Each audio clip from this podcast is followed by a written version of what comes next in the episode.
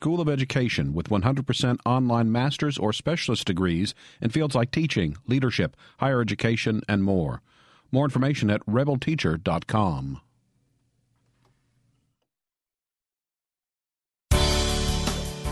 Good morning. It's 8:30 on Tuesday, August 14th. I'm Karen Brown and this is Mississippi Edition on MPB Think Radio. On today's show, the capital city's troubled zoo is under new management and the mayor says he's not interested in relocating it. Our model for success should not be the abandonment of communities, right? In terms of the blight elimination, we are working with uh, Mississippi Home Corp so that we can deal with uh, concentrated blight elimination then a conversation from the Mississippi Story Corps in in Mississippi and find out how the state's first rural charter school is faring and what more can be in store for the Delta. That's all coming up. This is Mississippi Edition on MPB Think Radio.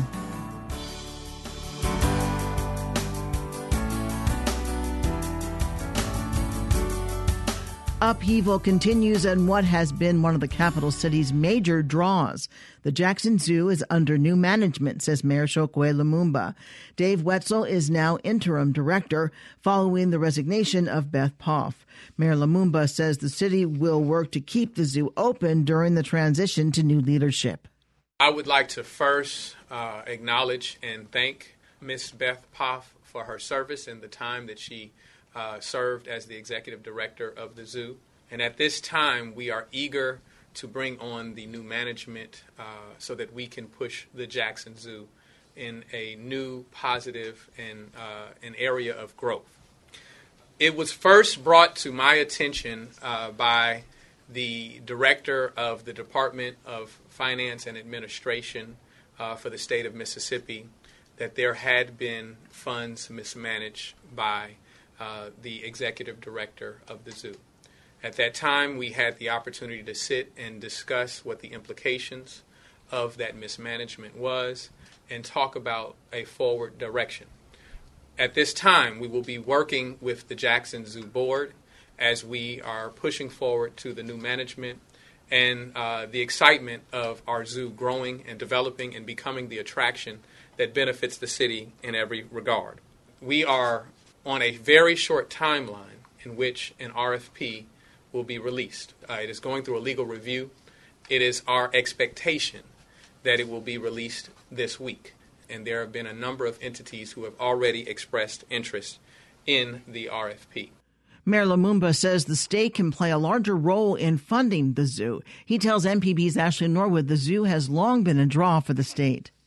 They will be dependent on the city for part of its funding. Uh, it's an equation the city does not provide 100% of the funding.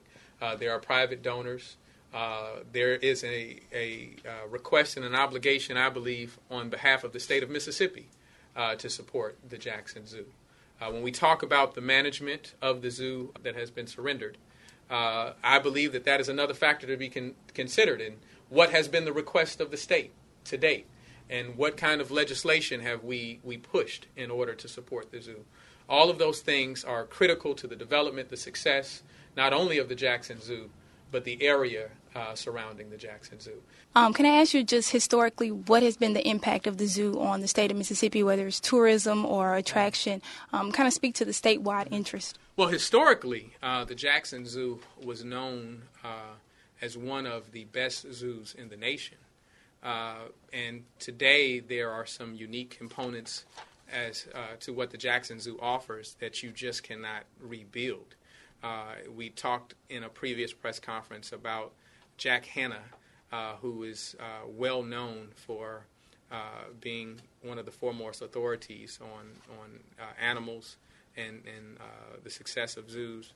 And so he spoke about the unique components of the natural built environment that the Jackson Zoo offers, something that you can't replicate. And so uh, that is something that I believe we should highlight. Uh, that's what we need to discuss with whoever manages the zoo is how do we uh, better emphasize the unique offerings that the Jackson Zoo provides. Mayor Lumumba says the city doesn't plan to relocate the zoo, but to improve both the zoo and the surrounding area. We recognize that this is an issue of heavy debate We also recognize that people on any sides of the coin, whether you are a proponent of it staying in its location or a proponent of it moving, I believe that all of those individuals are sincere in their deliberation. And sincere people can have sincere disagreement, and, and it is our responsibility that as we arrive at the best answers, that we do our due diligence, that we make certain that we have all information uh, at hand before we make decisions. And so, as it pertains to the zoo, not only uh, is the conversation of its location uh, to be considered, we must also consider the history of its management. We must consider uh, the issue of, of how it is being marketed. We must consider the issue of uh, what the collection offers at this time and determine how those factors uh, uh, play into the overall equation so that we can look from a totality of all of the surrounding circumstances to reach the very best decision. Uh, and then that also leads to the overall concept and idea of how we make Jackson grow and develop. We want to see a Jackson that is thriving on all ends. We don't want to see an island of wealth surrounded by a sea of poverty. And so, as we see a downtown that is developing day by day, uh, as we see some areas that have traditionally had a greater amount of development take place in recent years, we have to make certain that we do not leave in the wake of all that development areas that have been forgotten and left by the wayside. And so West Jackson is a part of Jackson. South Jackson is a part of Jackson. North and, and every other area in this city is a part of a city that we all want to see rise together. So, are you saying that moving the zoo is completely off the table? And if so, what is the city's plan to reduce blight in that area? I know you spoke about yeah. strategy, but is there a specific idea? So, so we have been, uh, for this administration, I've been clear that we stand uh, for the proposition that the zoo should stay in West Jackson uh, and that our, our model for success should not be the abandonment of, of communities, right? Uh, and so that is where this administration stands. In terms of the blight elimination, we are working with uh, Mississippi Home Corp, uh, where we have a series of, of efforts along with a blight partners that, that this particular um, grant requires that the city enter uh, agreements with so that we can deal with uh, concentrated blight elimination and make certain that we're being intentional in how we turn our blight elimination into a beneficial a- effort to give more support to our assets in the city. And the zoo would be one of those assets, along with our schools, uh, along with a number of other uh, investments that have been made over time. Jackson Mayor Chokwe Lumumba and MPB's Ashley Norwood. Coming up, find out how the state's first rural charter school is faring and what more can be done uh, for the Delta. That's after a conversation in StoryCorps. This is Mississippi Edition on MPB Think Radio. How to pop the question must be one of the most fraught dilemmas in anyone's life. In this Mississippi stop on the StoryCorps mobile tour, Barrett Hathcock recounts how he proposed to his wife, Katie, and he shares some sage advice for other young couples. I lived in Tuscaloosa for about a year and a half. Mm-hmm. You lived in Birmingham. I had this very particular schedule where I would spend the weekend with you in Birmingham and then go back over to Tuscaloosa. This is exactly an hour away from door to door. And I would drive over back to my Tuscaloosa life on Monday, spend Monday night there, drive back over Tuesday night, spend Tuesday night with you, drive back over on Wednesday, and, do, and then bounce back and forth, and then end up back in Birmingham for the weekend. I'd forgotten that. It was a lot of driving. It was a lot of driving. So then we got married. I'm not good at surprises or, or, or planning or structure or surprises. I had gone back here to Mississippi to get the ring, the ring, because we were going to buy it from a guy named Dale Ferber, who owned Ferber Jewelry, who my parents were friends with. He was a really great guy, and we'd picked something out. And I came over to kill the ring and bring it back. And she knew I was coming over to kill the ring, but there wasn't like a necessarily a discussion of when the proposal was going to happen. If I had been more like I don't know anything. Like I could have come up with something, but basically I gave it to her like like that afternoon. I had been babysitting. You know, yeah. I had been babysitting because at that time I was working but not making any money, and I would babysit a lot after work and on the weekends. And so I'd been babysitting, and I came home, and you basically met me in the hallway. Right. You couldn't. You were so excited you couldn't let me get in the door of my apartment. Um, you know, I mean, those people who like rent balloons and like tigers and like there like, was no dinner. There was remember- no like planning. like I went to Chicago one time, and Wes and I were at a museum, and there was somebody who like got people to stage it like a where they all held up letters and crap. I'm just too much of a spaz for that, and I can't effectuate some sort of large romantic conspiracy. I just I can't do it. I'm sorry. It worked. Yeah, but yeah, was fine. I know, but everybody's like, "Oh, Joel," you know, like, well, he was a goober, and I said yes. You are kind of a goober, Right. But I really, I really love that about you. it's a good thing. I think you may have even handed me the ring because it was in a butter tub. Like you guys had, Was it? you and your parents had come up with some way to try and keep the ring safe oh God. on your drive back. what do we think I was going through? Like a. I don't know, but I think you guys were worried about the safety of the ring. I'd like, to blame my mother for that. for the feel like three hour. an- No, it was four hours. So for like the The three four, hour, drive, drive. I, it was in a butter tub. It, and I remember it was a yellow. Oh God. you can't. We put one of, you you won't believe it's not butter, Yeah. whatever that's It's called. a fake butter tub, so it's in like a margarine tub. well, I mean that's what kind of butter your mom buys. fake butter. So, um, so you, I think you even handed it to me in the buttered Really? tub. I couldn't even. No, it wasn't. But you did get down on one knee I did. in the hallway. It was sweet. Yeah, Hey, man, worked I know. I know. But then began the engagement. the engagement. Yeah, Uh, I I'm not a big wedding person. I I didn't want like I hadn't been planning it my whole life. I didn't want a whole shebang. So we got married in St. Augustine and it was great. It Yeah. was outside. It was beautiful and Advice for some uh, for the youngsters when we're dead. Um, Yeah. Keep your engagement short. Okay, Yeah. because the longer it is, the worse it gets, especially if you're in the South. wedding craze. And two, the most painful thing that you'll ever undergo is settling on a guest list. Everything else pales. To hear more of our conversations from the StoryCorps mobile tour, go to mpbonline.org. The StoryCorps mobile tour visited Mississippi through a partnership with the Mississippi Humanities Council, the MPB Foundation, and Mississippi Public Broadcasting. This is Mississippi Edition on MPB Think Radio. I'm Karen Brown. Mississippi's first rural charter school is almost a month into its first school year. Yet supporters are still trying to convince the public that charter schools are the model for success, particularly in the Delta. Clarksdale Collegiate Public Charter School opened in July. Now, as more schools look to open in the Delta, the school is a point of reference for some. Critics say schools like Clarksdale Collegiate take students and money from already struggling schools. Amanda Johnson is executive director of Clarksdale Collegiate Public Charter School. She tells MPB's Alexandra Watts the school has high hopes for scholars in the area. We are the first rural charter school um, to be authorized in the state of Mississippi. Um, so we're located here in Clarksdale, uh, which is within Coahoma County, um, and we have students from all over Clarksdale, Coahoma County, and some of the surrounding areas. And when did the school start? Our first day of school was July 25th, and so we've been in school for about a week and a half now.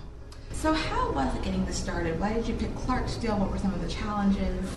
So I picked Clarksdale because I live in Clarksdale, and Clarksdale is my home. Uh, and so I have um, about 13, 14 years of experience in charters. Um, the, most of that experience, or all of that experience, has been across the state um, in the Arkansas Delta. And so um, I was living in Clarksdale, but working in um, on the other side of the river, and really wanted to see this type of school come to fruition in um, in the Mississippi Delta. And so, and, and also I have a family here. I have two girls. Uh, my oldest is uh, one of our founding second grade scholars, and so I was interested in having a school like this um, for for them. And what's different from charter schools when you're comparing them to public schools? Um, so charter schools are public schools that operate separate from the local district, um, and so we are um, similar in that we are um, we receive public funding and we are uh, open enrollment. Um, so those are ways that we're similar. Um, we do have a little more um, autonomy um, in order to. Operate, uh, but we also have higher accountability. And so the charter that we have right now is a five year charter, um, and we have to go and get it renewed at the end of the five years. Um, so we do have to demonstrate and show that we're getting results um, with our scholars. Um, and so it, it, it is uh, a little bit more autonomy, um, but a higher accountability than traditional public schools. Going around the school, you see all of the banners of colleges and all of the classrooms have a college theme. Can you kind of talk about that? We believe that all of our scholars can achieve at high levels, and we want to make sure that we are preparing um, each and every one uh, for college graduation. Um, and so part of that is making sure that we have a college uh, culture, a college going culture here, and just this, it's in the atmosphere and it's in the part of our culture. And so we want to make sure that scholars know that college is absolutely an option for them, and that we are working hard every day to make sure make sure that they are um, college ready. And so what that means is being on or above grade level for whatever their grade level um, expectations are. And so we want to make sure they are achieving um, their grade level expectations each year um, so that they can be college ready. Um, and so we do quite a few things in order to make sure that we are uh, making it a part of the culture here. Um, so, for example, all of our classrooms, our homeroom classrooms, are named after colleges. And so we, we call our scholars, so we have a, a Braves, uh, we have the Alcorn Braves, uh, and I talk to them, I call them Braves every single day. And, and we have NYU Bobcats that we, I literally call call them NYU, and that's how we address that that particular class. Um, so each class is named after a different college. Um, we also have um, Bank Day Fridays, so all of our scholars have a college savings account um, set up, um, or we're in the process for setting them all up for, for scholars, and so they can bring uh, any amount they want to on Fridays in order to make a deposit into their college savings account. And so Fridays are Bank Day, and so they come in. some kids bring in 50 cents, a dollar, two dollars, five dollars, any amount they can make that deposit on Friday. Fridays. Um, and it's just part of making sure that our kids have what they need academically. Um, we talk about the character traits that will help them be successful socially, and we also want to make sure that they are thinking about how to be financially prepared as well. So, this is the first um, charter school in a rural area. What were some of the reputations of charter schools, or how much did people know about them before this school was founded?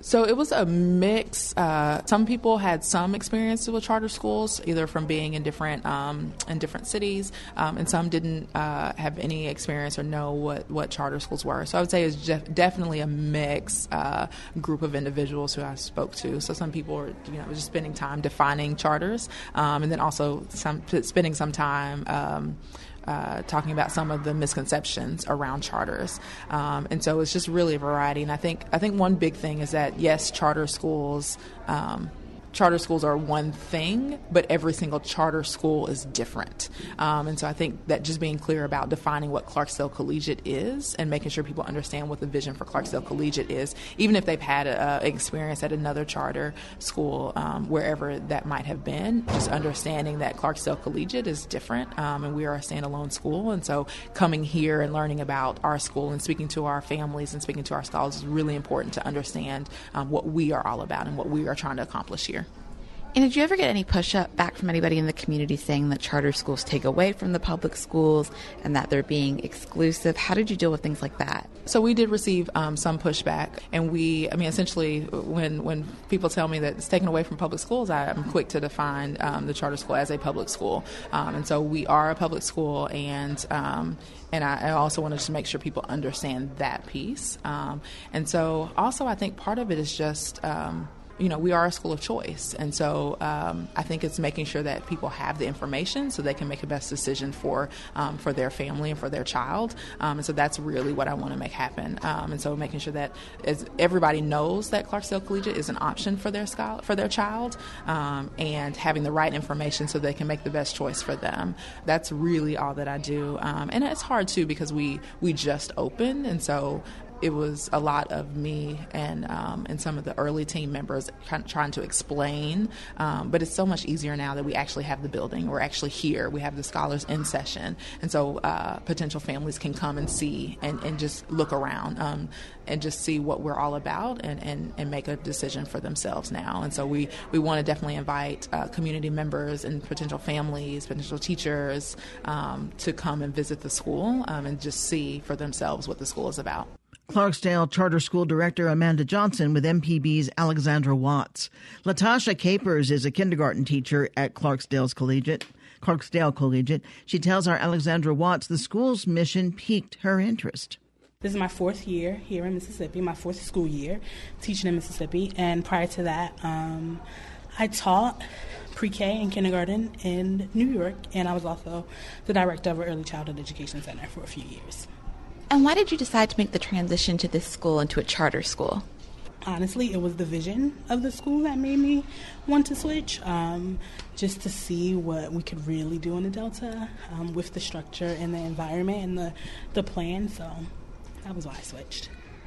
And what's one of your favorite things about coming to work each day? I've noticed that all of the teachers here are so engaged, and there seems to be a lot of real relationships with students. But what's your favorite thing about coming in? I love teaching, but I love my students, but it's a really good work environment the kids are excited, the teachers are excited. It's really a team. Um, and I think that's what makes it, you know, that's why you want to come to work every day. When you know you have the support of everybody from teachers, from administration, um, even with the students and the families. So that's the most exciting part about coming every day, just the support all around. And you teach kindergartners, so they're fairly young and probably don't have a lot of experience with Delta education, but what are some of the things that you're stressing to set like a strong educational foundation? Um, I mean, it's still early in the school year, but I think, especially with this curriculum, a lot of critical thinking. Um, I definitely, it, I definitely want them to be able to think. Um, to be able to problem solve and you know come up with solutions and strategies to to plan and to get the answer. Um, I think it's a lot of encouragement, but a lot of you can you can make a mistake and that's okay if you can explain how we got there because then we can we can get to the right answer if you can explain your thinking you know so really trying to get them to, to talk and express themselves and to think through problems um, I think that would be great if they could come out of kindergarten with that skill. Of course, the basic skills, but if they could come out of kindergarten, you know, with that that ability to really critically think and problem solve, I think that's my biggest goal for them. So one thing I've noticed um, is everyone's called a scholar. They're held to a very high expectation very young, and I was wondering how that um, has an impact on how they interact with each other and respect each other as well. I think the biggest thing that I've seen, especially with my kids being younger, I mean, they all come in like, I'm a college graduate. Like, they have this already, this little persona, like, there's this big goal, this thing to do. Um, and I think we just, I think we, as a, as a team, we use it as a way to instill, like, certain things like self control and, you know, things like that. And it carries throughout the day, it carries from, like you said, how they interact with each other, what they do with their work, what they do with the teachers. Um, they definitely demonstrate this respect. It, it's kind of a way to build esteem. Um, and I think it's already doing that. You know, in week three or four, I think we're on week three or four. Um, it's already building that a self-esteem within them, so they already carry themselves like little scholars. You know. And one more thing about the college, I know at this young age you can put the idea of college, but they're still kind of young mm-hmm. to understand it. So, what are some things that you do to ha- help them get the idea of college this young? It's hard. I mean, I think right now it's a lot of just conversation around it. Um, they kind they understand that it's it's like a big goal. You know, it's this this school where you like now my kids, you're in kindergarten. So, as a teacher, I kind of get to tell you what to do and what's next and what you need to learn. But then you get to this world where education becomes about what you want to do, what you can explore. So, I mean, we wear college shirts on Fridays, and each classroom has a college that they know. And like my class is NYU. Of course, I'm from New York. You know, so they've seen pictures of that. And so it's just exposing them to it. I think at this age, it's exposing them to this this greater world than just the Delta. Clarksdale charter school teacher LaTasha Capers. At a meeting tonight in Greenwood, the public will offer input on the next potential charter school hoping to locate in the Delta. Stay tuned to MPB Think Radio for a full slate of Mississippi based programs all morning long. Coming up at 9 o'clock, it's Money Talks. Then at 10, it's In Legal Terms. And at 11, stay tuned for Southern Remedies, Relatively Speaking. If you missed part of the show today, find past episodes of this and other Think Radio programs online at mpbonline.org or by downloading the MPB Public Media app from the Apple or Google Play stores. I'm Karen Brown. Join us again tomorrow morning at 8:30 for the next Mississippi edition on MPB Think Radio.